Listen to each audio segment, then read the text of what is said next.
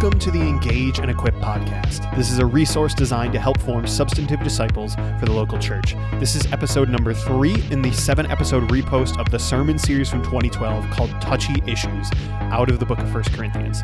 This week, you're going to hear from Associate Pastor Lloyd Biddle as he walks through how do we engage and with and pursue holiness, regardless of whether we're single or we're married. If listening to this sparks your interest at all on looking into these topics more in depth, more resources about this are available on the Engage and Equip blog. You can find the link to it in the description below. Thanks for listening.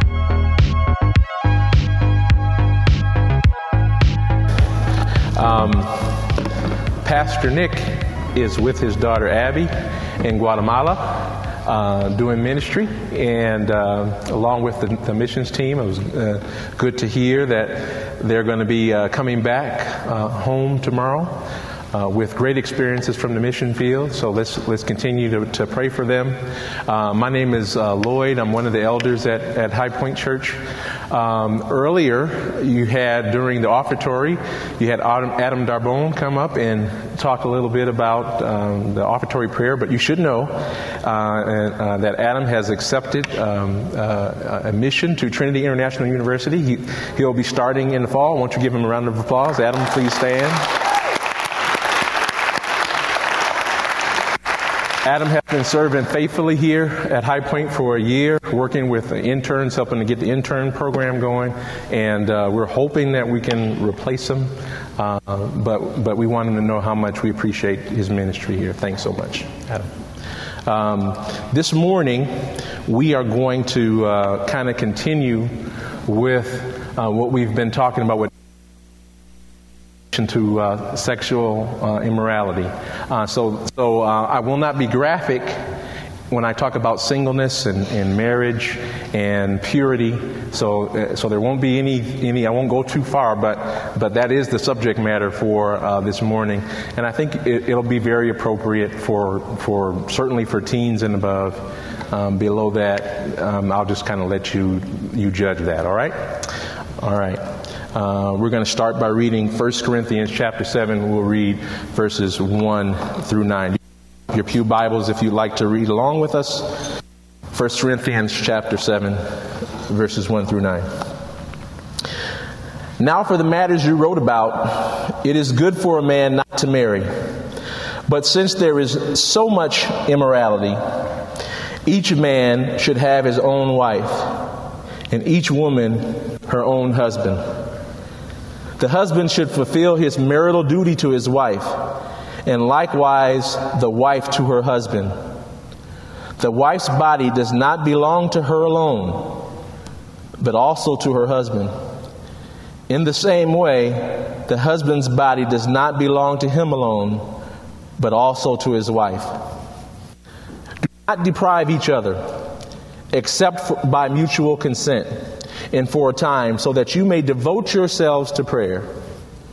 Then come together again, so that Satan will not tempt you because of your lack of self control. I say this as a concession, not as a command. I wish that all men were as I am. But each man has his own gift from God. One has this gift, and another, one has another. Now, to, the unmarried and the widows, I say, it is good for them to stay unmarried as I am.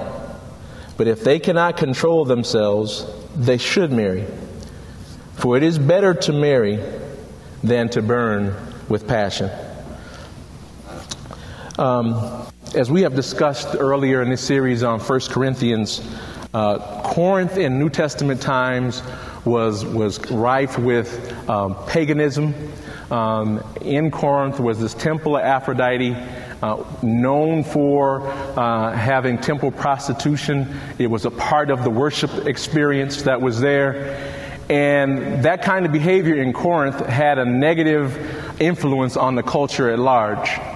Uh, we know that th- this is true, and we know that it impacted the church because in chapter 5, Paul speaks specifically about a man who had his father's wife and, and what they needed to do.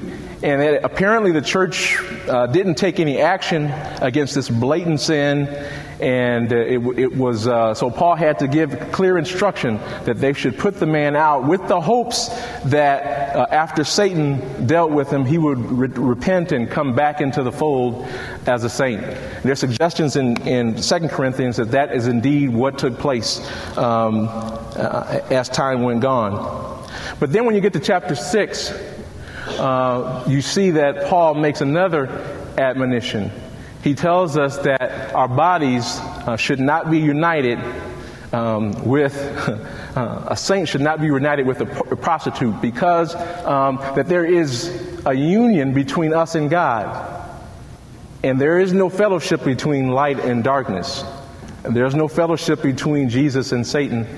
And so he gives clear instruction that any kind of sexual impurity is improper uh, for the saints. And I was kind of thinking this through. I wonder is this a message that is useful for us today? When we look at our life and times, when we look at American culture, um, ought we be on guard against sexual uh, immorality? Is that pervasive in our culture?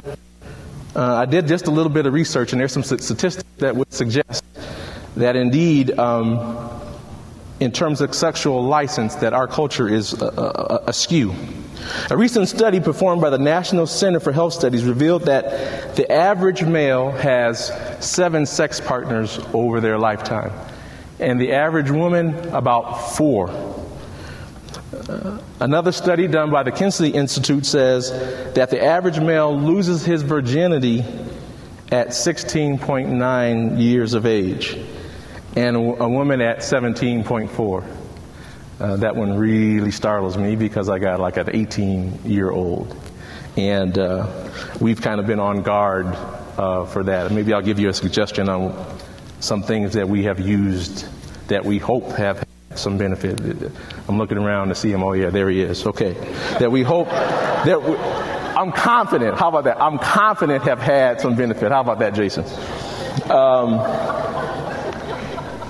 another statistic suggests from the Center for Disease Control that in our current times, two out of every five children are born out of wedlock. It appears from the data that the culture's perspective on sex outside of marriage is that this is normal.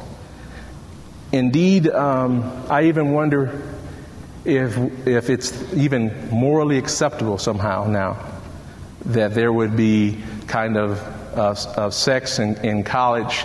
They, they, they have terms about uh, kind of hooking up, uh, friends with benefits, uh, a whole kind of different uh, challenge and perspective that, that folks are dealing with in terms of, of sexuality without constraint, sexuality outside of, of the, the will of God. Now, as followers of Jesus Christ, we're called to a different way. And that is what Paul is talking about in 1 Corinthians chapter 7, 1 through 9, a different way. Um, what's unique in, in terms of where we are within the context of 1 Corinthians is that Paul is taking up about six issues that the church um, wrote him about specifically. And we know this because he uses this phrase, now concerning. Now concerning the things that, that the Corinthians had written to him in a different letter. The first thing he's going to pick up is this issue of singleness in marriage, and we'll get with that in verse 1. In verse 25, uh, it's a very similar kind of message. It's about whether virgins should continue to in that in their condition. Should, should virgins stay uh, that way? In eight and one, it's about food being sacrificed to idols. In chapter 12, there's a whole issue of spiritual gifts and how gifts should be used in order within the local church. He picks that up in chapter 12. In chapter 16, he's talking about uh, uh, offering, a special offering, a collection. He wants folks to set aside dollars so that they can take, make an offering and take, carry it to Jerusalem to take care of the mother church, if you will. That's chapter 16. Also in 16 and 12, he discusses Apollos and his plans for returning. Uh, and as we turn attention to 7, chapter 7, verses 1 through 9, I'm going to make three primary points.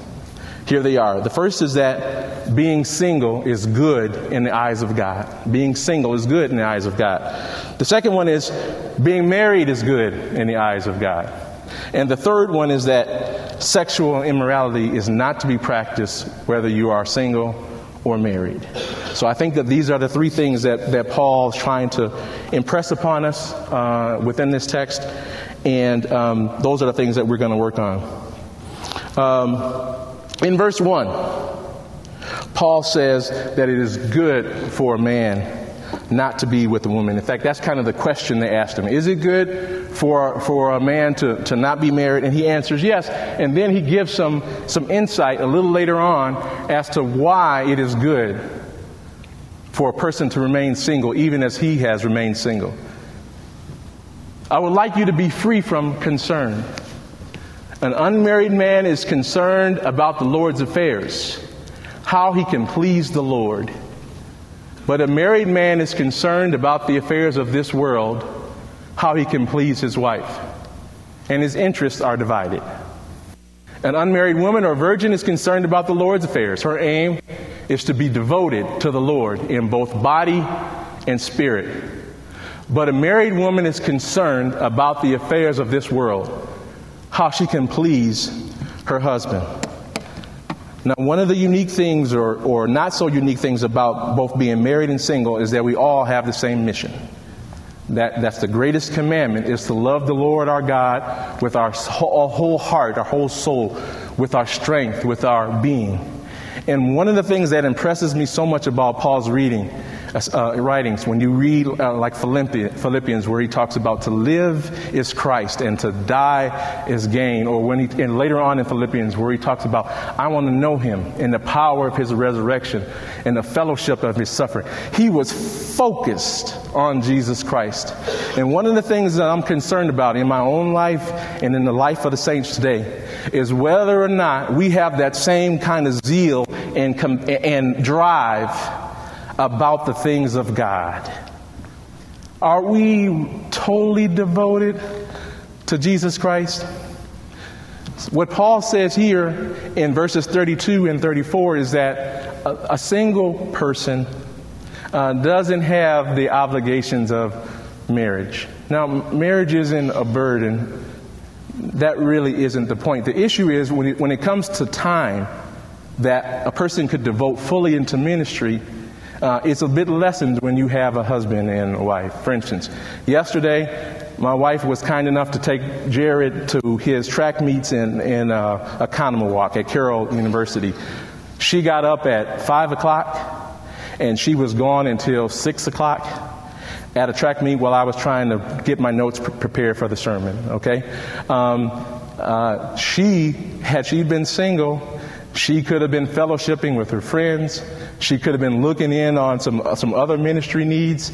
Um, it's just a matter of time. When you, when you don't have family that kind of, um, that you focus on, you have more ability to serve God wholeheartedly. It's not that being married is bad. It's that just when you look at the time commitment, it, it's different. I, I hear folks who are married nodding your heads. Uh, and so, um, so the, the point of it is, is this Singleness is good because you can be wholeheartedly focused on God. Uh, in the mornings and the afternoons and the evenings, I had one single person tell me that when they want to go on a missions trip, they just go. Uh, their financial situation is a lot better. All else equal, if, I, if me and a single are working on the same job and I've got to split my money four ways with two kids and a wife and they just have one, they just have a lot more resources that they can invest both in the things of God and in others. And that's a reality that, that, that Paul was aware of. And so, in his mind and in God's mind, if you're single, that's a good thing. Amen? So, being single is positive. But I wonder today in our church if we are making things a bit uncomfortable for singles within the church of God. Jon Acuff is a, he writes a blog, and um, he wrote an article on his blog called "Surviving Church as a Single." Now, this might not be your experience, but I thought this was rather funny, and I think we ought to be a little bit sensitive to, to, to maybe the unique experience in a church where a large percentage of the members are, are married couples. Uh, some, these are some of the things that they wrote into Jon, singles wrote in about their experiences in the local church. Someone pays you the world's most backhanded compliment. I just don't understand how someone as great as you isn't married yet. People are constantly volunteering you for things because you're single and so you've got so much free time. People at the church are a little surprised when they ask you, How are you doing? And you respond with, Things are great right now. I'm really enjoying my life. Someone quoted you in the scripture.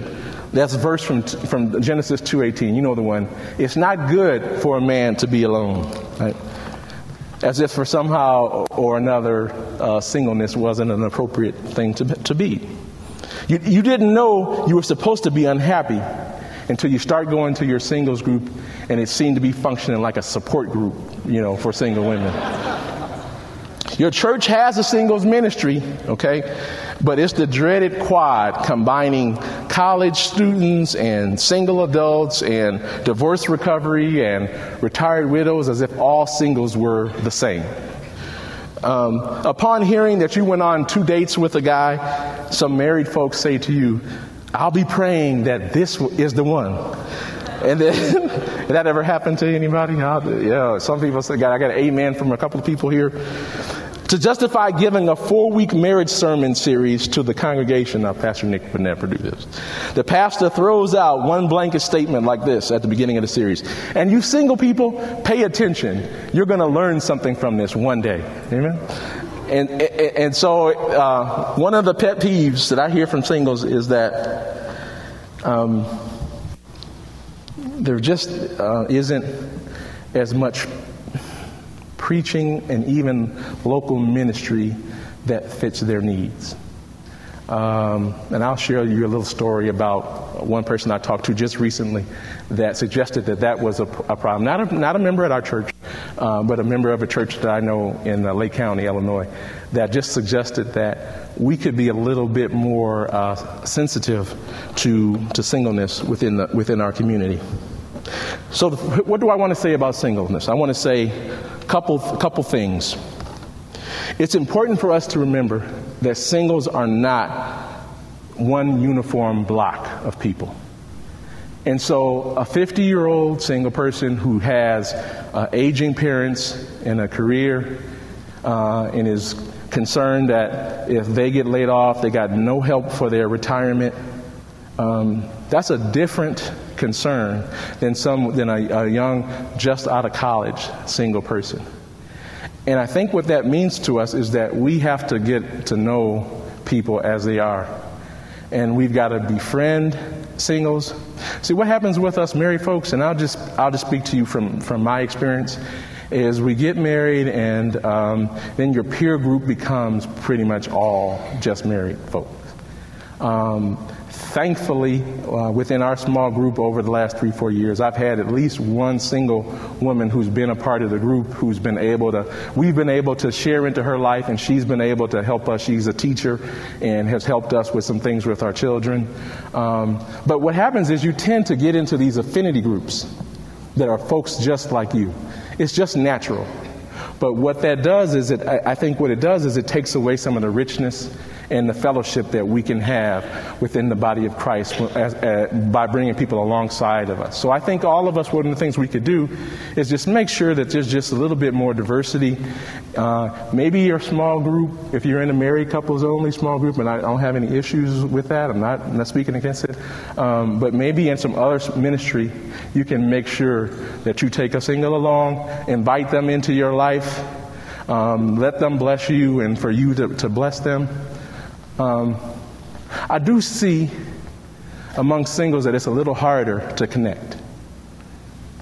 It's just a little bit, it can be a little bit harder for them to connect within our, our churches. And I think it's incumbent upon us who are married to make a, an extra step to pull them into the fold. So that's, that's the, one of the first things I would say is not all singles, they're not the same. We need to come alongside them. We need to share each other's burdens within the context of the church. The other thing I think we need to recognize is that marriage is not the ultimate prize. I think sometimes we can live our lives as if our marriages were to be all and end all of life. But there is an eternal perspective. Uh, Matthew chapter uh, uh 12, I want to make sure it's not Mark. So let me check Mark. Mark chapter 12, 25. The Sadducees asked Jesus about a woman uh, um, whose husband dies and she marries a succession of brothers. Whose spouse will she be in eternity? And Jesus corrects him and says, You don't, you know, you don't understand. He says, In heaven, we are all going to be like the angels. Uh, we are the bride of Christ. We worship and fellowship God as a community. I like reading in Revelations when it talks about the seraphim, the cherubim, the 24 angels and the throngs of people who are there worshiping our God night and day. Holy, holy, holy, Lord God Almighty. The whole earth is full of your glory. We are going to worship as brothers and sisters in Christ in this uh, temporary categories of family um, and children won't have significance for eternity. So I think what, what I'm saying here is that uh, marriage is not the ultimate prize.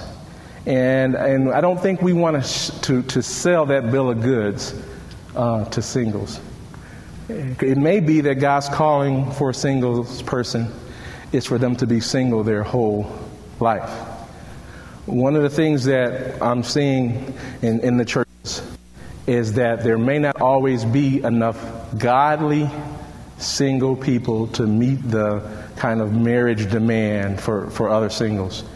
And so, in order to marry, in some instances, you might have to lower your standards. And every time I have ever seen a person um, kind of give in to that, that temptation, that they have this desire uh, to become married, they're not like Paul. Um, in 1 Corinthians 7, about verse 8, he talks about having the gift, the gift of celibacy. And I recognize that not every single has the gift of celibacy. But that does not c- clear until God gives you a spouse, you from the responsibility before our holy God of being pure and celibate. Um, that's the calling. So we recognize that there may not always be um, that right person for you at a given time. And for those folks, God is asking you to find your contentment in Him. And that's why I think that it's so great that we have this extended family. That you don't, you don't have to be lonely. We need to open up our arms and draw in. All of us know certain single people that are kind of in that place. And they need fellowship. That's a part, that's something that we can, we can offer. But God is our exceedingly great reward. He is our provider. You know, He is our all in all. God is our prize. And we look forward to that great reward in heaven. That's very important uh, that we not sell a bill of goods that marriage is the ultimate surprise, the ultimate uh, goal. As a ministry leader at our, at our church, um, there's some things that we can do to assist in this. So, uh, my sister in law is, is 47 and single. And um, we had an extended conversation about a week ago. Uh, and she, she mentions that she's in a small group with 12 women, uh, nine of which are married, three single. And what she really appreciates about her small group leader is, though there are married women with family issues, that she does a great job of balancing out the conversation so that the singles don't feel as if they can't be supported and, and they can't be ministered to. And I want to suggest that if you are in ministry leadership, that we need to be sensitive to that.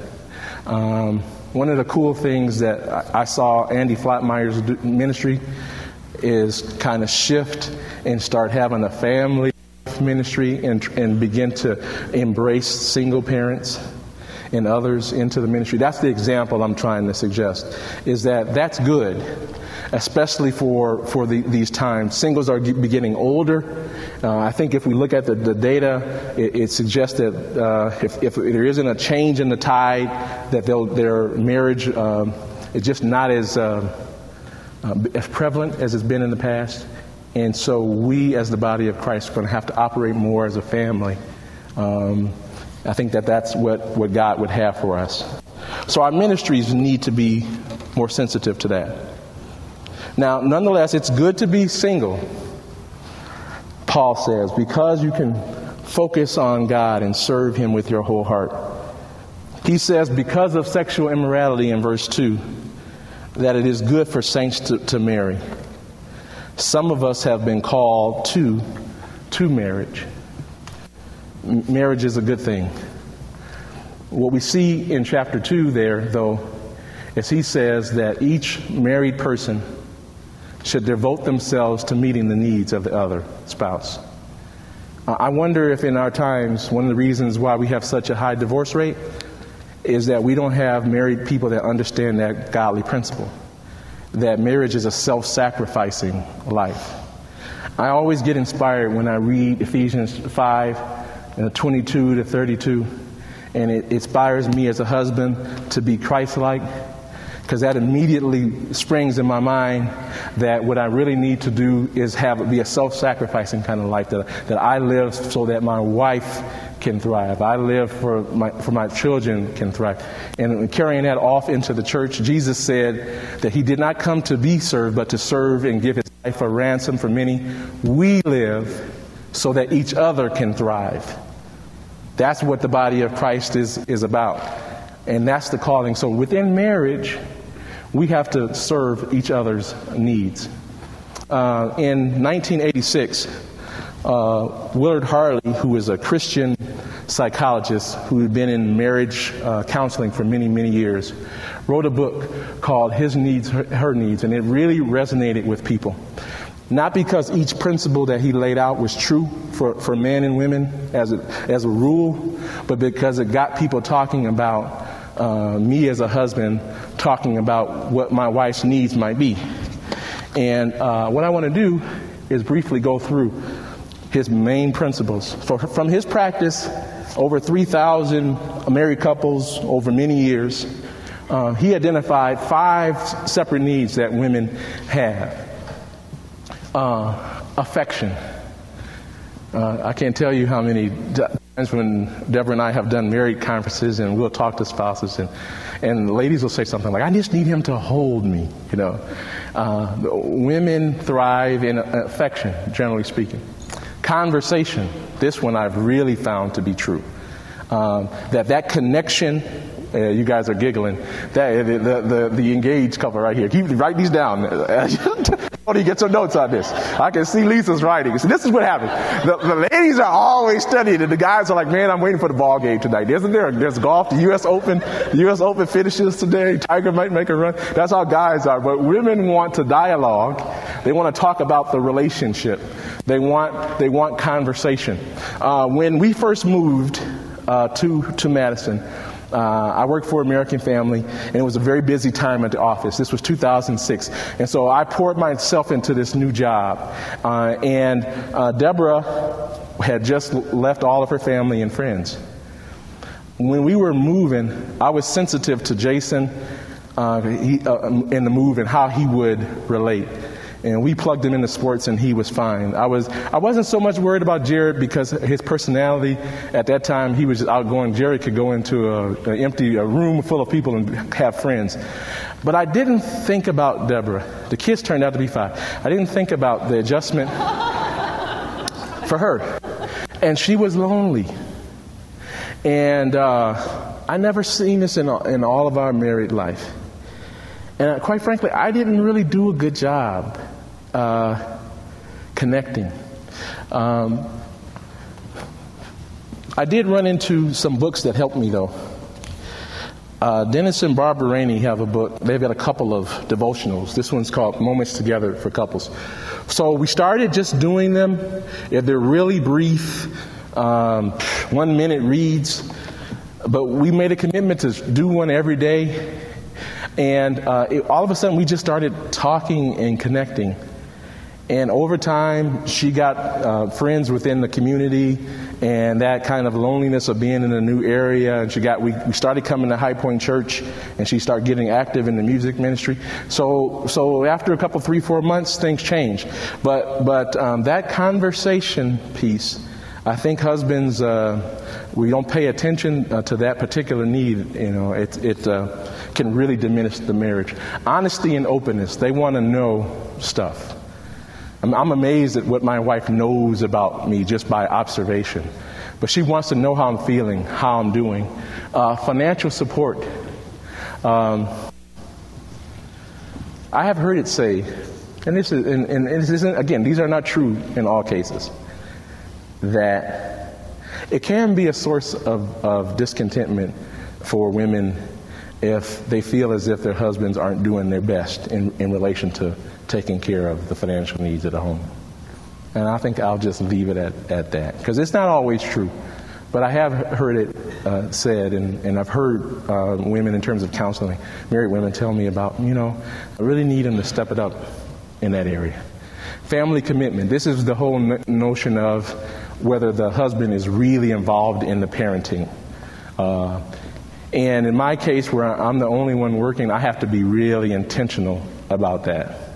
Uh, even to this day, that's something that I need to really focus in on. Being involved in my kids' lives, um, plugging into the children. So Harley says that these five, and I would challenge you men, that your wife's five are going to be somewhat different. I think you should talk about it. I'll talk about that a little bit later too. From a man's perspective, the first one I don't think will come as any surprise. Men and women seem to be a little wired a little differently. Um, especially when people get newly married. I have heard stuff about just expectations of with the, that guys had, that women. It, there seems to be a bit of struggle on some of that, but the reality of it is, that we tend to uh, have uh, greater needs there. Uh, recreational companionship. The idea is that they want to have some fun together. In my marriage, we like to go to the movies and stuff. Uh, attractive spouse. You know, guys are kind of eggheads. You know, we're into the physical and what they, you know that's important. That the spouse do their best to look good. Uh, domestic support. Um, this is the whole notion of housekeeping and such. And then admiration. Somebody mentioned to me, this is that component of respect. Uh, there's another good book out on marriage you should pick up called Love and Respect. I can't remember the author's name. Very good read.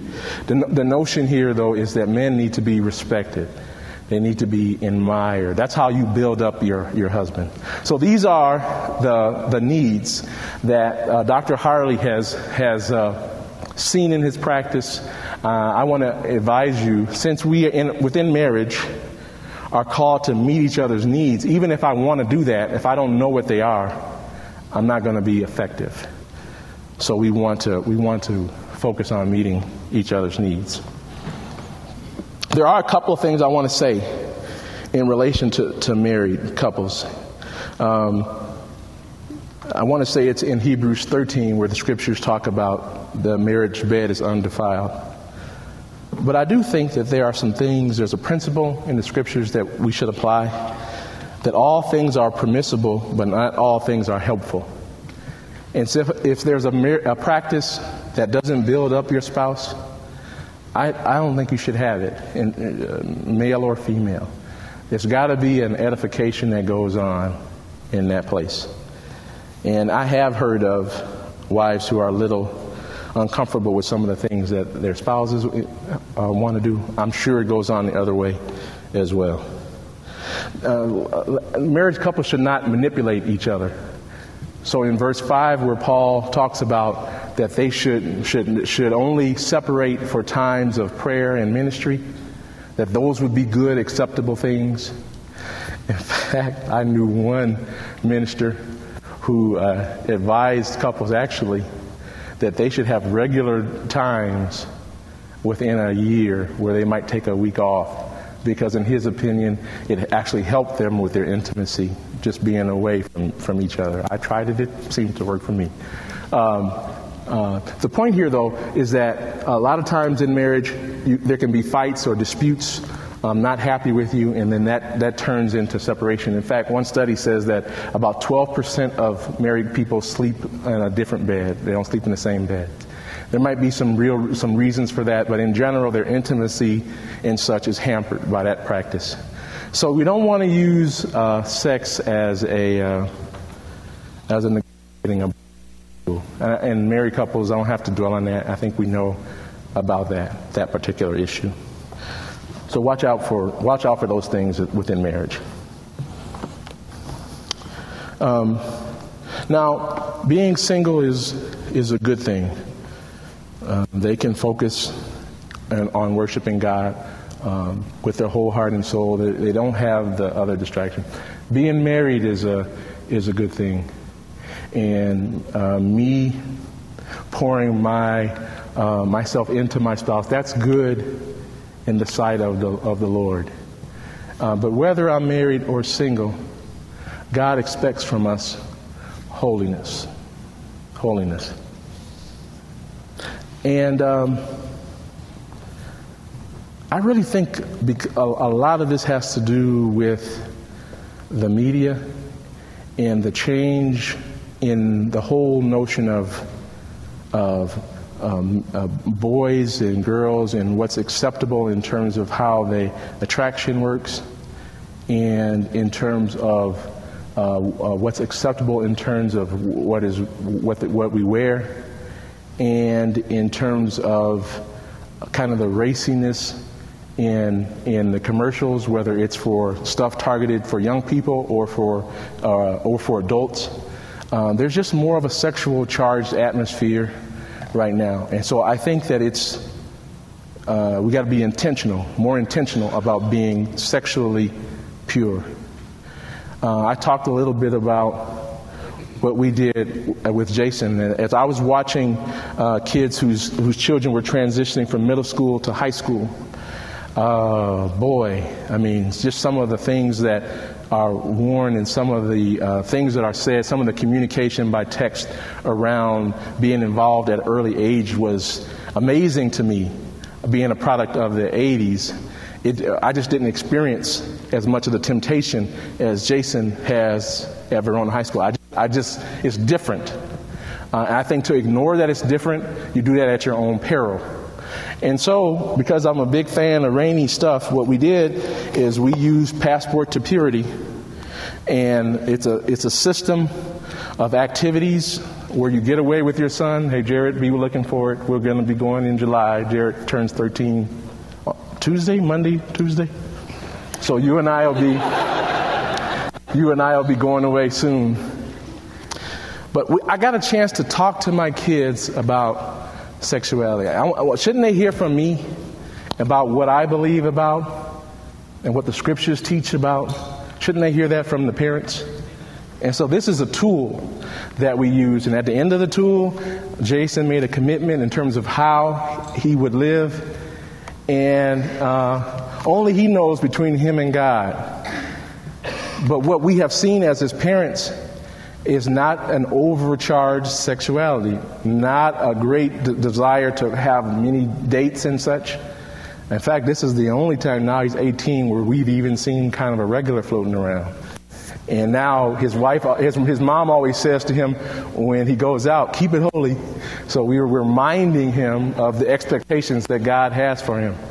Um, what I'm saying is that we cannot take holiness for granted in any aspect of our life, but in, within sexual purity, I think particularly because of the times, that we cannot take it for granted and we've got to be vigilant about ourselves.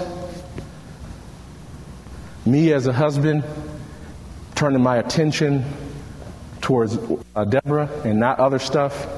We have to be intentional about th- this whole notion of sexuality the holiness of God. And it really is because of who God is that He is completely other, that He is the one who has created us and determines what is right and wrong for us to do. Uh, and because He's the Creator, He has the authority to do that. and because he doesn't fellowship with unholy individuals. And I know all of us want to have a close relationship with the Lord, as close as we can to grow in Him. Um, but our sins can grieve the Holy Spirit. I think that's Ephesians chapter 5. Our sins can grieve the Holy Spirit. That might be chapter 4. God is holy. The four living creatures, each having six wings, were full uh, of eyes around and within, and they do not rest day or night, saying, Holy, holy, holy, Lord God Almighty. We've, we've been interviewing these teachers at ALS, and we've been real interested to, as they talked about the attributes of God. Uh, as, as an elder board, we kind of believe that this is one of the preeminent attributes of God, His holiness.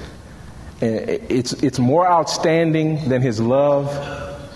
Um, if you're going to know God, you got to recognize that He's holy. He is clean, pure in, in a way that we're not who was and is and is to come. Whenever the living creatures give glory and honor and thanks to him who sits on the throne, who lives forever and ever, the 24 elders fall down before him who sits on the throne and worship him who lives forever and ever, and cast their crowns before the throne, saying, You are worthy, O Lord, to receive glory and honor, power, for you created all things, and by your will they exist and were created. He is holy. And because of the Holy Spirit He has invested in us, we are holy. He who has called us as holy. So we match, we are called to match His holiness. That comes out of Leviticus, that last part of the verse, verse 15. Just as he who called you is holy, so be holy in all you do. Comes out of Leviticus 11, 44, 45. So we are called to to holiness. And I, I, what I want to say is we can't afford to lose sight of this high calling that we're to walk worthy, that we're to pursue righteousness. I like the way Paul says it in Colossians 3, and it's really been, been stirring in my spirit as I prepare for this sermon how I'm supposed to take off all manner of sin and that it's important in God's eyes. That to be close and connected to Him means that I have to be distant from sin. That's a prerequisite. That's, that's what we do as Christians. That's a part of our fabric. That's a part of our identity. Holiness. And I think that in our times now, we need to re engage on that point. I think the pressure is up on us not to be holy, to give in to the world's perspectives on a whole range of different things. Not just sexuality, but, but other things in our business practices, what's right versus wrong. And a little sin here, a little compromise, that's not Christ. And so we just need to come along each side each other, encourage each other, pray with each other so that we can be holy. The scriptures talk about in Matthew chapter 4 where the, where the, the, the, um, the Beatitudes are Blessed are those who hunger and thirst for righteousness. That's where you and I are headed. That's our calling in Jesus Christ. Won't you bow your heads?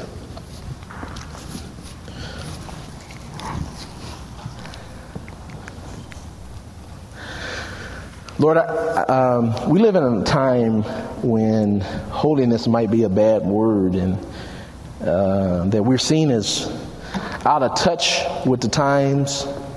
And we're seen as uh, prudes, and people are apt to make fun of us, to think of us as extremists. But God, that's not how you see it at all. For you, holiness is like being light on a hill. For you, holiness is a part of just who we are as Christians in the world. Um, so, Father, I pray that as we have talked about the goodness of being single and the goodness of being married, um, Lord, that we will we will recognize that you are with us, that your Spirit is with us to guide to guide us and to strengthen us, and that even in our times, we can be, can live, can walk wholly in you as we are called to be. In Christ's name I pray. Amen.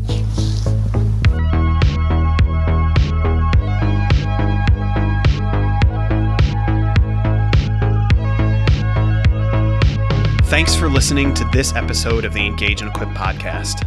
If you'd like to find more episodes, you can go online to highpointchurch.org slash podcast. You can also find us online on Apple Podcasts, Google Podcasts, Overcast, and other apps like that.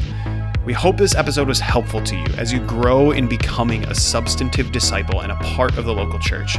If this episode was helpful to you, rate or review us on Apple Podcasts or otherwise share this episode with a friend. Those are some of the best ways that we have to reach new listeners. So until next time, thanks for listening to this episode of Engage and Equip.